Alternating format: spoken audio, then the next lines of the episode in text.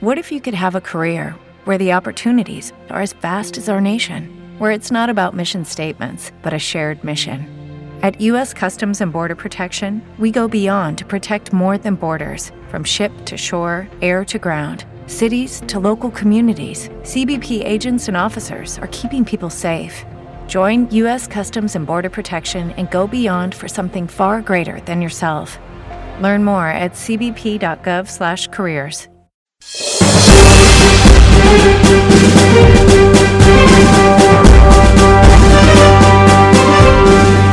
At the founding of our country, we had a meeting place, an old elm tree in Boston. This tree was how ideas were formed, expressed, and exchanged. Today, ideas like those expressed are considered dangerous and traitorous, when in turn it should be embraced as our founding ideas. From this tree birthed a new nation conceived in liberty and dedicated to the proposition that all men are created equal, as President Lincoln said. That same spirit is what inspired the host, this show, and the Liberty Tree Society. Here is your host, Phil Arlinghaus. Welcome into the Liberty Tree Society program. I'm your host, Phil, and today we have a special guest with me, former Congressman Jimmy Duncan. He was for District 2 of Tennessee, and I got to spend a little bit of time with him today, and I get to know him a little bit on a personal level. I've heard stories of him and seen him on TV and things like that and interviews. But actually getting a little bit of the personal level is nice. And I was telling him that my wife's stepdad knew him back in his judge days. Right. And I'll get him to share a little bit about his history and life growing up and different things like that, as well as his time in Congress and his faith as well. So thank you for coming on. Well, Phil, thank you very much. It's an honor and a privilege for me to be here with you. And I did. I was very lucky. I had a very fascinating career. As a small boy, I used to tell people I wanted to be a lawyer when I grew up, and so I was able to do that. And I had a fascinating law practice, very unusual, many strange, funny, unusual cases. And then I had 16 years as a lawyer and a judge before I went to Congress, and I was able to stay in Congress for 30 years, so I had 46 years after law school. And I had worked all through high school and college.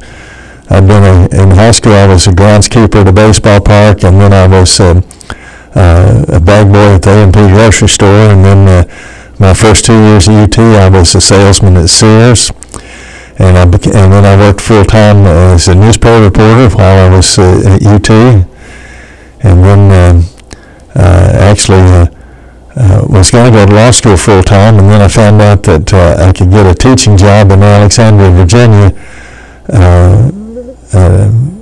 and switched to the night law school at George Washington University. And my first year there, I taught school during the day and went to law school 3 hours a night and 3 hours on Saturday, and I did that for a year.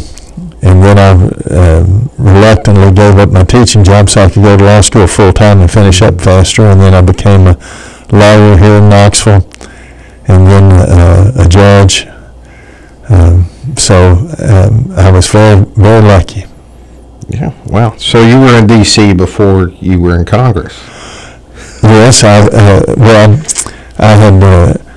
worked 2 summers while I was at UT in the Nixon for President campaign, and that was very fascinating, and because the campaigns were very small, a lot smaller back then, and in fact, in the summer of '67, there were only about 20 people in a headquarters on Pennsylvania Avenue in Washington. And then Pat Buchanan and Rosemary Woods worked for Mr. Nixon at his law firm in New York City. And he fired the man who was the head of his campaign and brought in this former congressman from Kansas to chair his campaign in the summer of '67. And he came in one day and gathered everybody around. and he said, "You're all fired." And he said, "I want to meet you individually up in the office." And a lot of the women were crying and people in shock. And there was the only other college student was from Dartmouth, Mark Pfeiffer from Columbus, Indiana, and I never will forget. He'd gotten there about 8:30 that morning, and this happened about 10 o'clock, and I remember him saying, "This is great. My hometown newspaper in Columbus had a front-page story about me coming to work for the Nixon Committee yesterday," and he said, "Now I'm here not even 2 hours and I get fired." But they ended up keeping me and him, who were the only two college students, and the switchboard operator and firing everybody else. And I told people, I said, I wasn't even high enough up in the campaign to get fired. But worked those 2 summers, and then I'd been to school all my life in Knoxville, Chet Highland Elementary and Holston High School, and then UT. And so I had a free place to stay up in Washington with my dad. And so I just had decided I wanted to go to law school in Washington, and I was able to do that. But I always planned to come back to Knoxville to practice law, which is what I did. Well, it's always good to keep your hometown in mind. It's my wife and I, we moved away to the D.C. area for a while for some job opportunities, and when we worked there, it was great getting that experience. But it was always when we started a family, we wanted to be closer to home and family. And I also couldn't get to UT games every weekend up there, so that was disappointing. But we enjoyed our time up there, and it's a fascinating city. I'm a history guy, so yeah. Well, me too. And in fact, I took almost all my electives at UT in history, and so many that I actually could have had a degree in history if I'd been in the College of Liberal Arts, but I got my undergraduate degree in journalism at a time when very few people majored in journalism, back when they probably actually taught you what journalism. Yeah, well, I know that's true. They back then they were very strong on there being a difference between the news pages and the opinion pages. Mm-hmm. So I have some pretty strong feelings about that, but it was a great experience for me to go to law school up in Washington. I used to jokingly say that I was the only one in the whole law school that spoke without an accent, so I sort of stood out when I was called upon, but I don't believe in online education, because I know that I studied much harder for fear of being called on by these law professors that seem to enjoy embarrassing students, and so. But also, I've always said probably the best or one of the best decisions I ever made was I told my wife that I wanted our kids to be raised in Tennessee, and I'm so happy and we end up, I've got 4 grown children and 9 grandchildren, all living here in Knoxville. That's good. Yeah, family's very important. That's like I was very much just seeing some of the friends we made, their kids going to public school in Maryland, and was like, yeah, I'm definitely not going to want to raise a family here. Right. And especially my faith is very important, and they were very anti-faith in the school systems up there. And I just was like, how can you have your kids in public school? And then we're seeing a lot of the shenanigans going on in schools now. Even here locally, there's a lot of things going on that's not very good or not, in my opinion, the way it should be.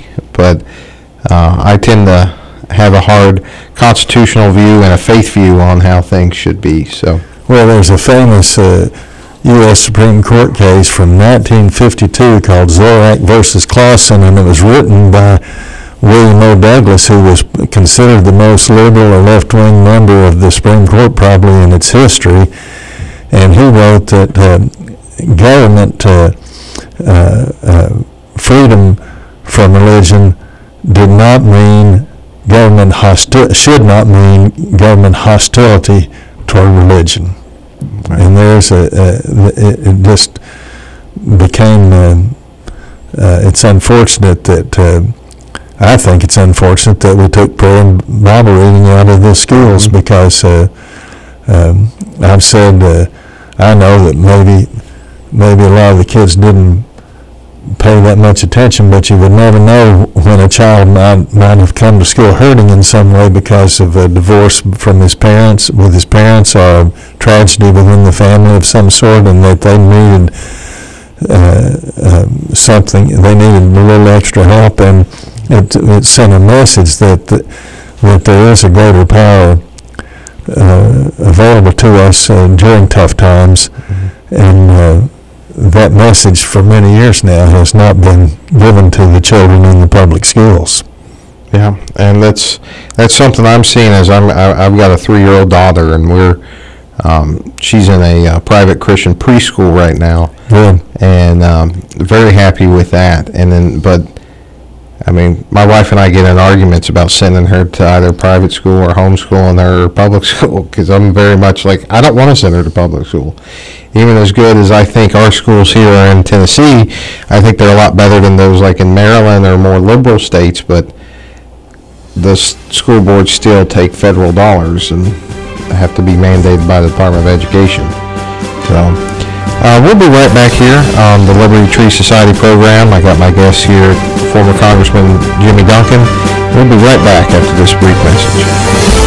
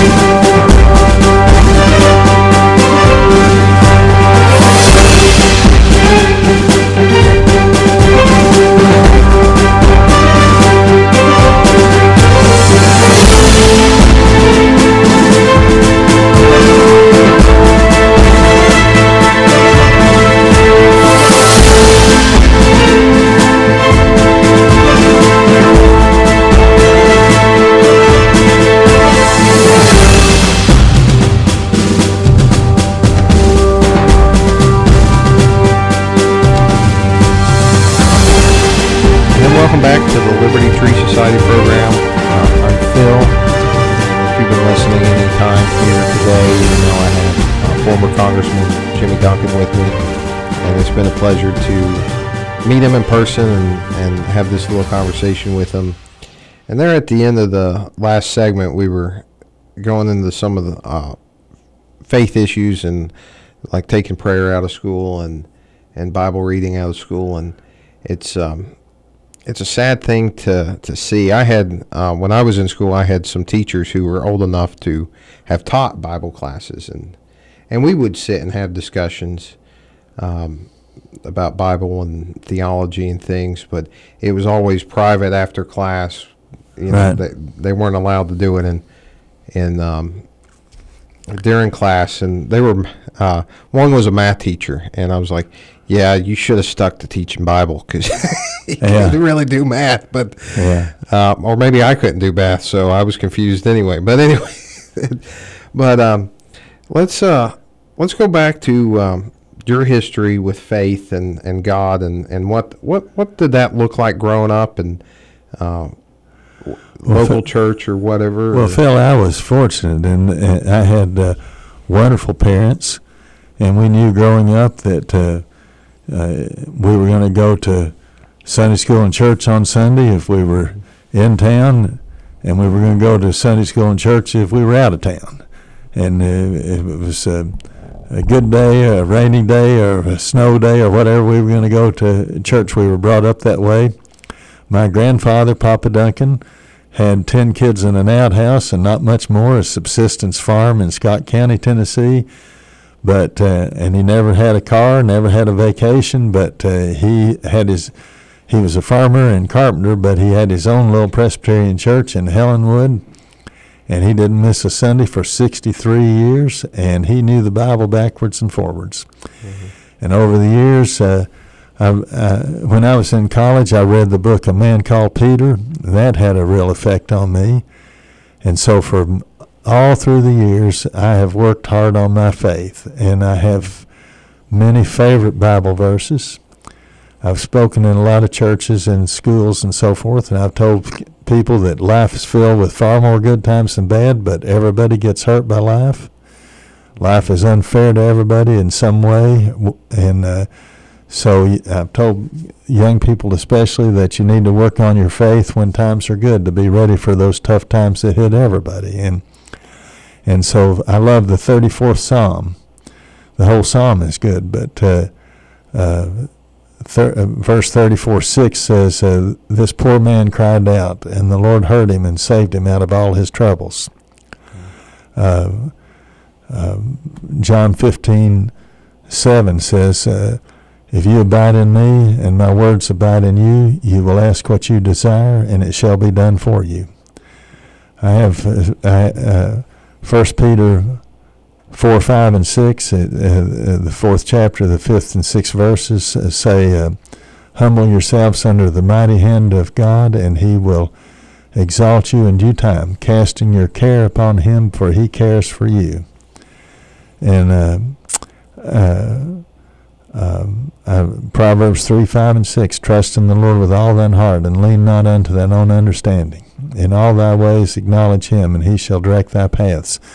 Those I like that section from the Bible, because I don't know who is the smartest, most brilliant person in the world, but they would have to admit that their knowledge is but an infinitesimal speck of all the knowledge that's out there. And so there's always going to be so many things that we don't understand. Our understanding will never be sufficient.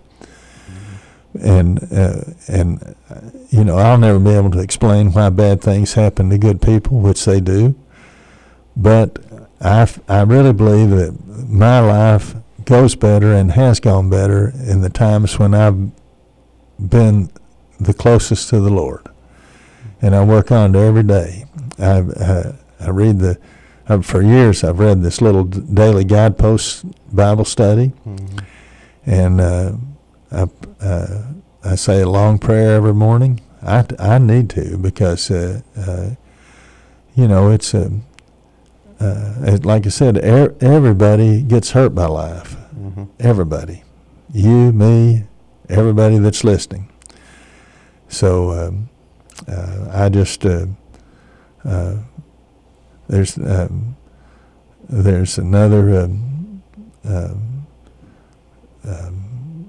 Another verse. There's many that that I can mention, but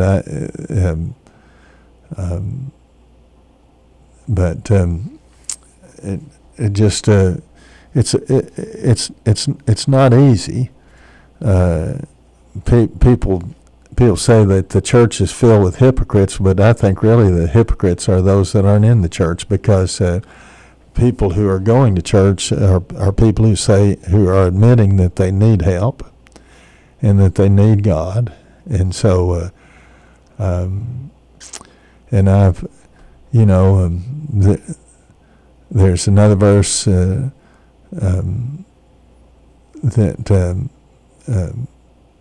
It says, "Behold, I send an angel before thee to keep thee in the way and bring thee to the place which I have prepared," in Exodus. And I'm now, my late wife and my parents are in heaven. I pray for them every day still. So so anyway, Joshua 1:9 is a great verse, and the The Bible says that God has commanded us to be strong and be of good courage and be not dismayed, because the Lord your God is with you wheresoever you go. I go on these, not only do I get down on my knees and pray every morning, but I sometimes walk around the neighborhood or someplace and go on and when I'm on a walk, I do what people have called a prayer walk, and I say some of these verses. I repeat the 23rd Psalm, or just different verses that I like. My grandfather, I came across a card that he had made for a sermon he gave one time, and I wish I'd saved it, but he'd written a sermon called "The 10 Characteristics of a Christian," and at the bottom of it he put my favorite Bible verse, Micah 6:8. And at that point I didn't know what was his favorite Bible verse, but and I didn't know that verse when I was just a young man at that point, and I didn't know what that verse was. But it says, leading into that verse, it says, "The Lord does not want 10,000 rivers of oil, or even the sacrifice of our firstborn," but it says, verse 8, it says, "He has showed you, O man, what is good, and what does the Lord require of you, but to do justice, and love kindness, and to walk humbly with your God." Mm-hmm. And I think that pretty much sums up the Bible in a way that it's not heavy theology, but the Bible says God wants us to be fair, to do justice, to be fair, to be kind, and to be humble, and to realize that if we are able to achieve any good things or great things in this life, that it comes not from our own skills and talents and abilities, but from the good gifts of a great God. Mm-hmm. In fact, I need to look up sometime to see how many times the word humble or humility is in the Bible. I bet it's in there a lot. Mm-hmm. Yeah, they do the word studies, and it's fascinating when you go in and see them. Mm-hmm. Yeah, I'm not sure on the word humble or humility, but it is fascinating. And it actually is, in my opinion, fascinating to hear a congressman to spout off all these Bible verses, because I think that's a rare thing. Well, Phil,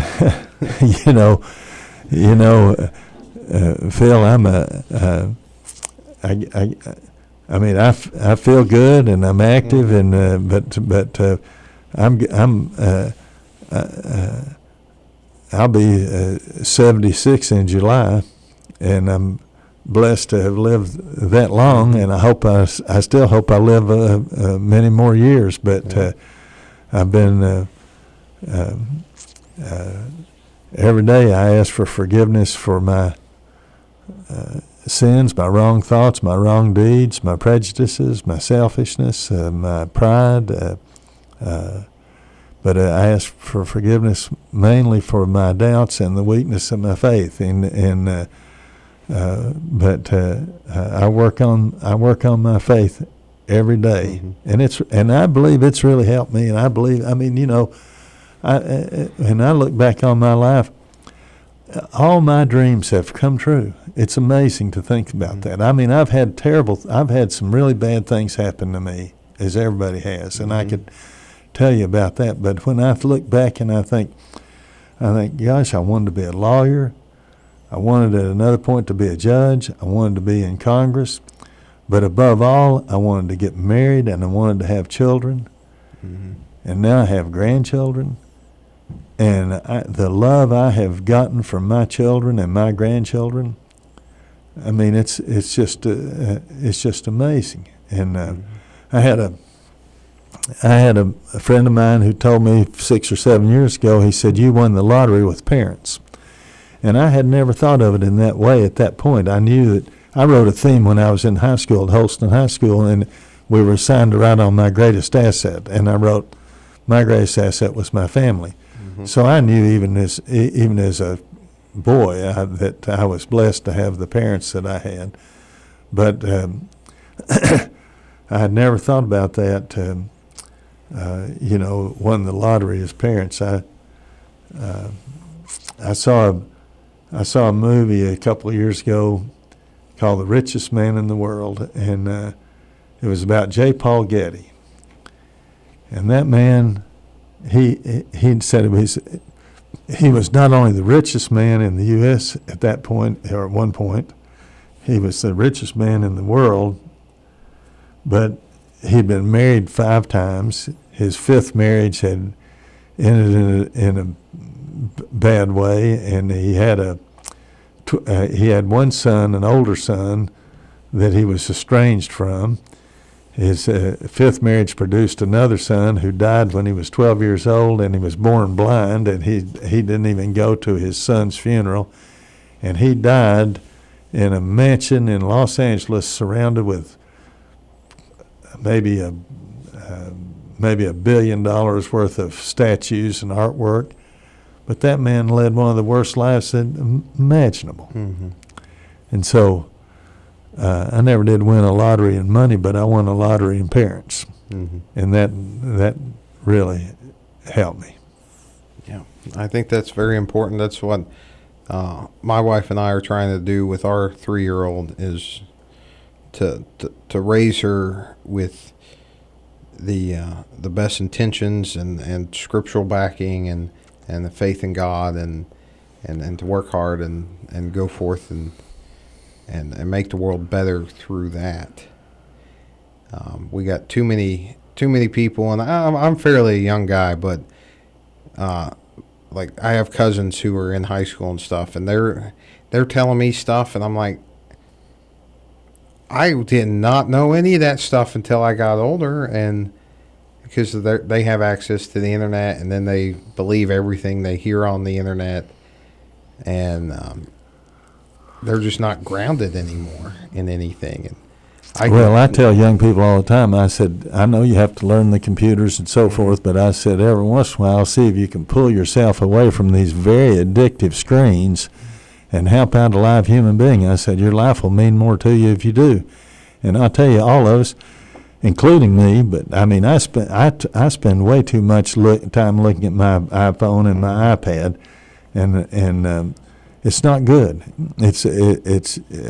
People need to pull themselves away from the screens as much as they humanly can, even the TV screens. I mean, I saw a study years ago that said they found that people watch 4 times as much television as they think they do. And what they'd done, they took like 1,000 people and put machines on their TVs and tested how much they had it. And they had them estimate, because everybody says, oh, I don't watch much TV. But then what they found was the people were shocked. The average one watched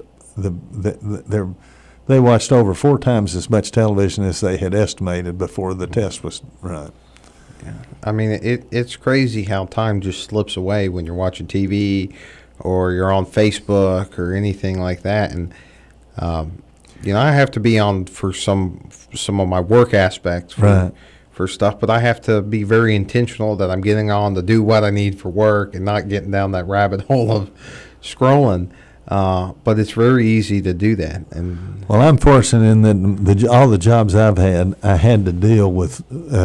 I had to spend most of my life dealing with actual live human beings, and I think it's sad now. People are not joining like the civic clubs and things like that nearly to the extent that they used to.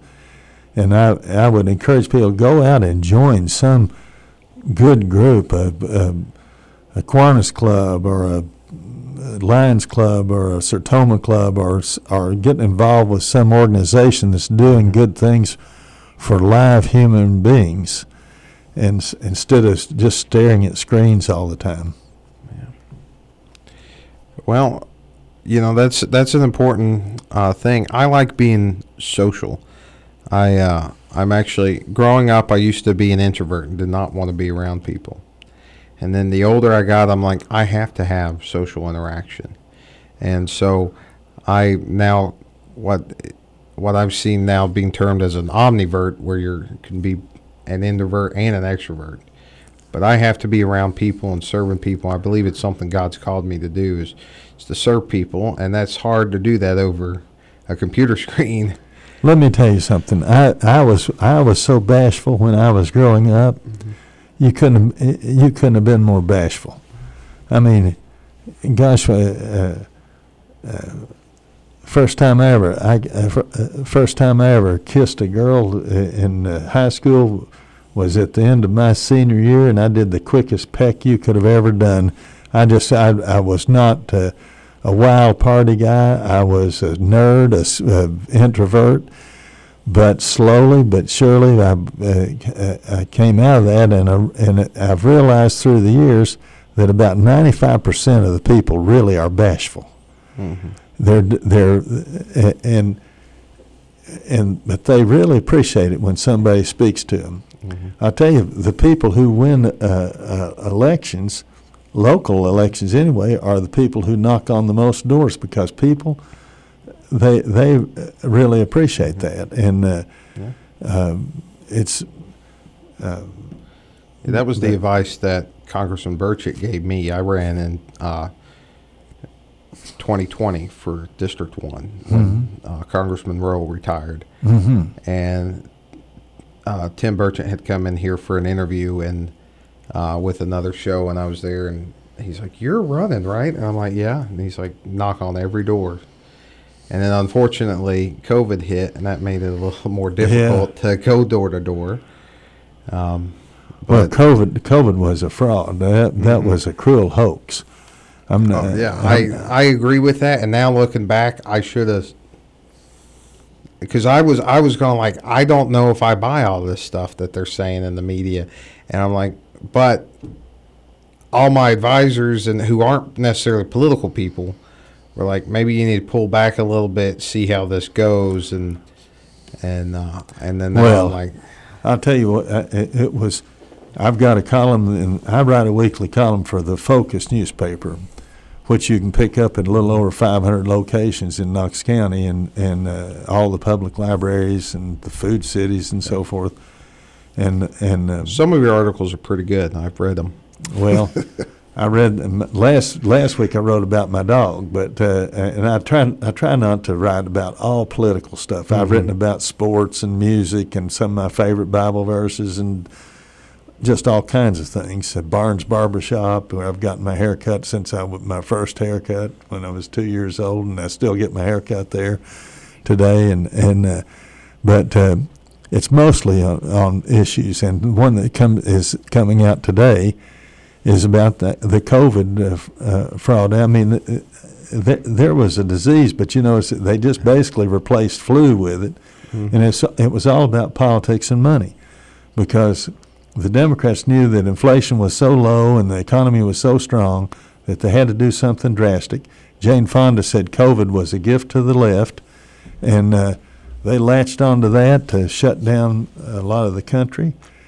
And then the giant pharmaceutical companies, they created 9 new billionaires. There's the head of Moderna, that just came out a few weeks ago that he cashed in $393 million worth of stock options off of COVID.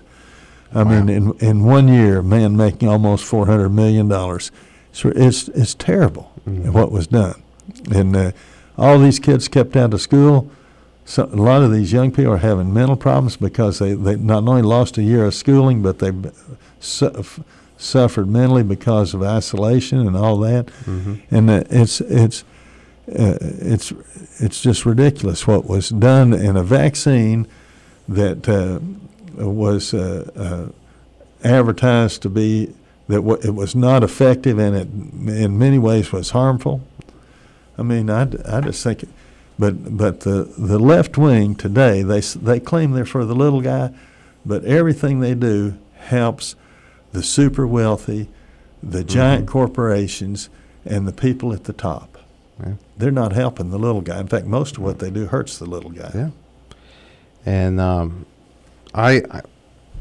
knew that. I saw that a lot growing up. I tell people that my political career started with a impeachment, because I saw the impeachment of Bill Clinton, And I was like, what does this mean? I was still young enough that I'm like, I'm not really sure what this means. Right. And then after they impeached Donald Trump, I was like, I'm done. I got to get involved. I'm old enough now. I'm going to throw my hat in to run. And just seeing some of the things, especially running and seeing the way some people that ran, the way they handled their campaigns and things was like, these people aren't necessarily on the up and up.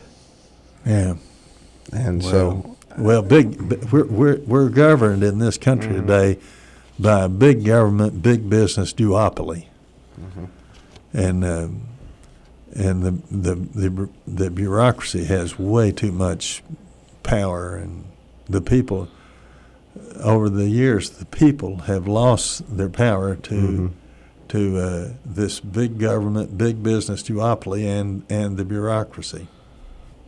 Anyway, and you had to vote on some things and vote against things that would take power away from us. And I was hearing because you were recently on the Bob Bell show on our sister station, July 620, and I had forgot about this because I was young at the time. But you actually voted against the Iraq War. Voted against the Iraq War, yes, And I voted for years to get out of Afghanistan. But what I found out, I'm not a pacifist, but I will tell you that we've had through our country too many people at the top who've been too eager to go to war because they feel more powerful and important, I guess. In fact, it's fascinating to me that the most anti-war president we've ever had, or at least in the last 150 years, was Dwight Eisenhower. And it's ironic that he's the one who spent his career in the military. But in April of 1953, his first major speech as president is sometimes called the Cross of Iron speech. And you go back and read that speech, and he talks about the costs of what you could do with the cost of one bomber or one warship, and it is the most anti-war speech ever given by a president probably in history. And everybody, when you say anti-war speech, everybody thinks back to his farewell speech in 1961. In which he warned against the military-industrial complex, but he kept us. He had tremendous pressure in 1956 to go to war against Egypt over the Suez Canal, and he refused, and because he was getting pressure from Great Britain and France and Israel, all three. And he refused that tremendous pressure, and said he was even going to withdraw aid to Israel if they didn't back out. And the more I learn, the greater Eisenhower becomes. But my one of my main problems was I figured out early on that it seemed to me that there were no fiscal conservatives at the Pentagon. And they just were like any other bureaucracy. They just wanted more. And, of course, they talked about the revolving door at the Pentagon. All the defense contractors hired all the retired admirals and generals. And then it's just a money thing. And same way COVID was a money deal, same way this environmental extremism is a money deal. And, there's that old saying, follow the money. Yeah. It's when you pull the curtain back behind a lot of this stuff. It's interesting, and you spent 30 years in Congress, so that was the late 80s until whatever. I can't do math very well. I went to Seymour. I was first elected in 1988, and I served till the end of 2018. So, and then you have recently written a book about time in Congress and, I guess, other stories from your life called From Bat Boy to Congressman. Right. 30 years in the U.S. House? Yes, I write about my early jobs I had in high school and college. I write about my law, some of my law practice, some of my judgeship, but it's more. Most of it is about my time in Congress, and there's greater turnover in elective office today than people realize. In my 30 years there, I served with almost 1,500 other members of the House. And unless you're a political junkie, you probably couldn't name people. People would be lucky to name 50 of them. Mm-hmm. Because members of the House, unless you're just an absolute full-time publicity seeker, which I was not, or unless you get in a major scandal, most people never hear of a typical congressman outside of his or her own district. But that's all right. It's all right. That was all right with me because I got my best feeling in helping people with their problems that they were having and the constituent service. Some people think that's boring, but I thought it was fascinating, and I felt good helping people. In fact, one Friday afternoon in my Knoxville office, I told Jenny Stansberry, I said, Jenny, sometimes I think I should put Duncan Employment Agency on the door because I had 6 appointments that afternoon. And all 6 were people wanting help in getting jobs or better jobs. Mm-hmm. And I always felt good about that I was able to help people or advise people in a way to help them get jobs and so forth or better jobs. Yeah. And it's always, I love talking to, I don't want to call you a politician because in a lot of ways that's a bad word, and I don't necessarily see you as a politician. No, but it's unfortunate that it is a bad word to most people because if you don't have politics, then the people have no control at all over what their government does. Mm-hmm. Yeah. So I recommend.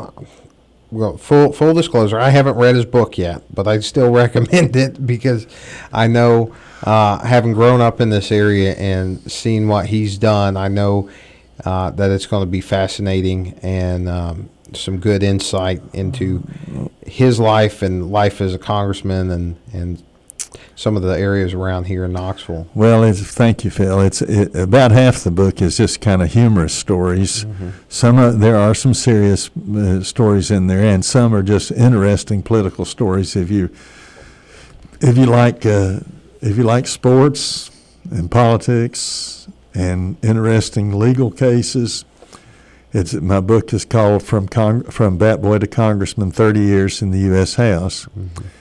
and the reason I titled that, my late wife told me that my biggest claim to fame was that I was once bat boy for the Knoxville Smokies baseball team, and I love I've gotten turned off in recent years off of these ridiculous salaries that they pay to some of these players, but I've always been a big sports fan. Before I could get an hourly pay job, I used to sell Cokes and popcorn at the UT basketball games and programs at the football games, and I worked at all these sports events so that I could earn a little extra money as a kid. Anyway, but thank you for having me on this program. Yeah, it's been a real honor for me. It's been an honor to have you on, and I want to go ahead and bestow. You are a member of the Liberty Tree Society now, so we're just expressing the ideas that are true and faithful, and I believe that you're one of those people that do that. So thank you for coming on. Thank you for talking with me during this time, and go out and get his book, and thank you for joining us today. So. Well, thank you, Phil. Thank you very much. Thank you. This is the Liberty Tree Society program, and I'm your host, Phil Arlinghaus.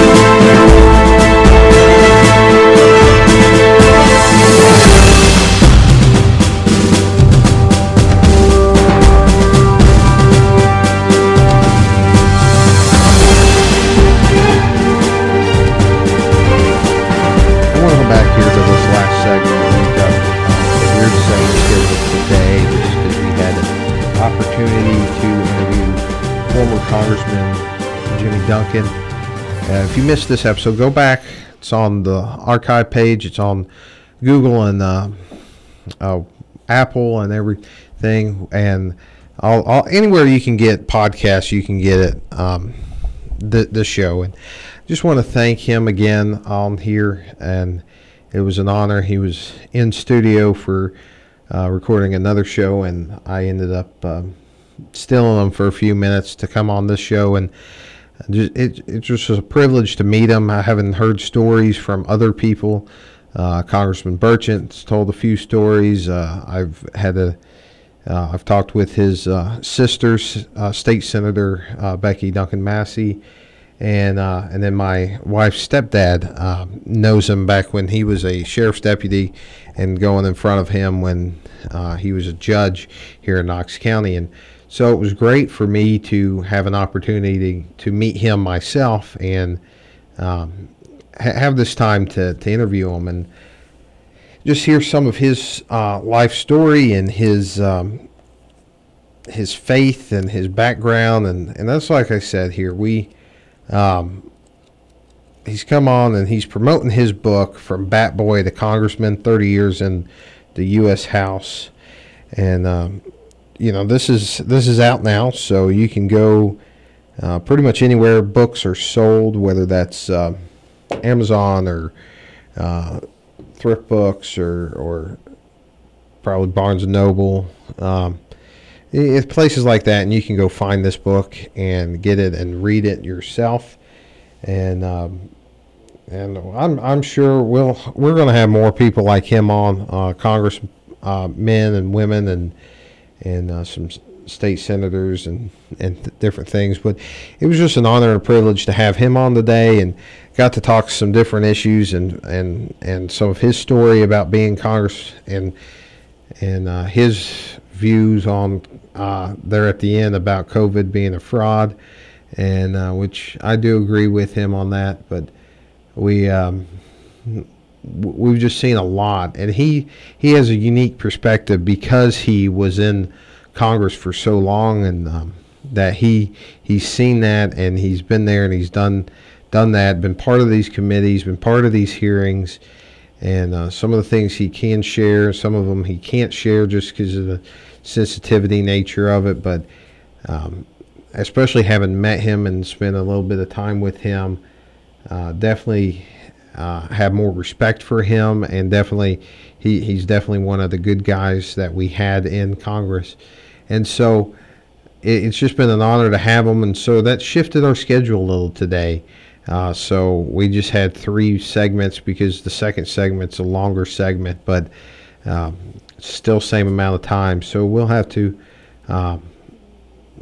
we'll get back on track with that. Hopefully we get some more guests here, more high caliber guests, and as like Jimmy Duncan and others. But it's been a privilege to have these guests and these interviews and be part of your life, sharing these stories and interviewing these people. And I just appreciate that you listen. And if you have any questions, comments, whatever, we have Facebook. You can go on to the Talk Radio 92.3 Facebook page and leave a comment there, or you can go to the Liberty Tree Society Program Facebook or Instagram and leave comments there, and like, follow, share, whatever you want to do with that, just to help boost those numbers. We very much appreciate that. You can leave comments on anywhere you find the podcast, so Apple, Google, iHeart, just anywhere there. We're on Amazon, all sorts of stuff. And so you can go there and like those things, give us a comment. If you have and you're more don't really use that, we have a voicemail system here. It's 85 Knoxville. So dial that out on your phone, 85 Knoxville. You can leave a voicemail on the Talk Studio voicemail machine, and we can get that and have comments. So very much appreciate you joining us today. Thank you again to former Congressman Jimmy Duncan, and I'll see you next time here on the Liberty Tree Society program with your host, Phil Arlinghaus. Thank you for gathering around this old tree. New ideas, old ideas, but faithful and patriotic ideas. This has been another episode of the Liberty Tree Society program with Phil Arlinghaus.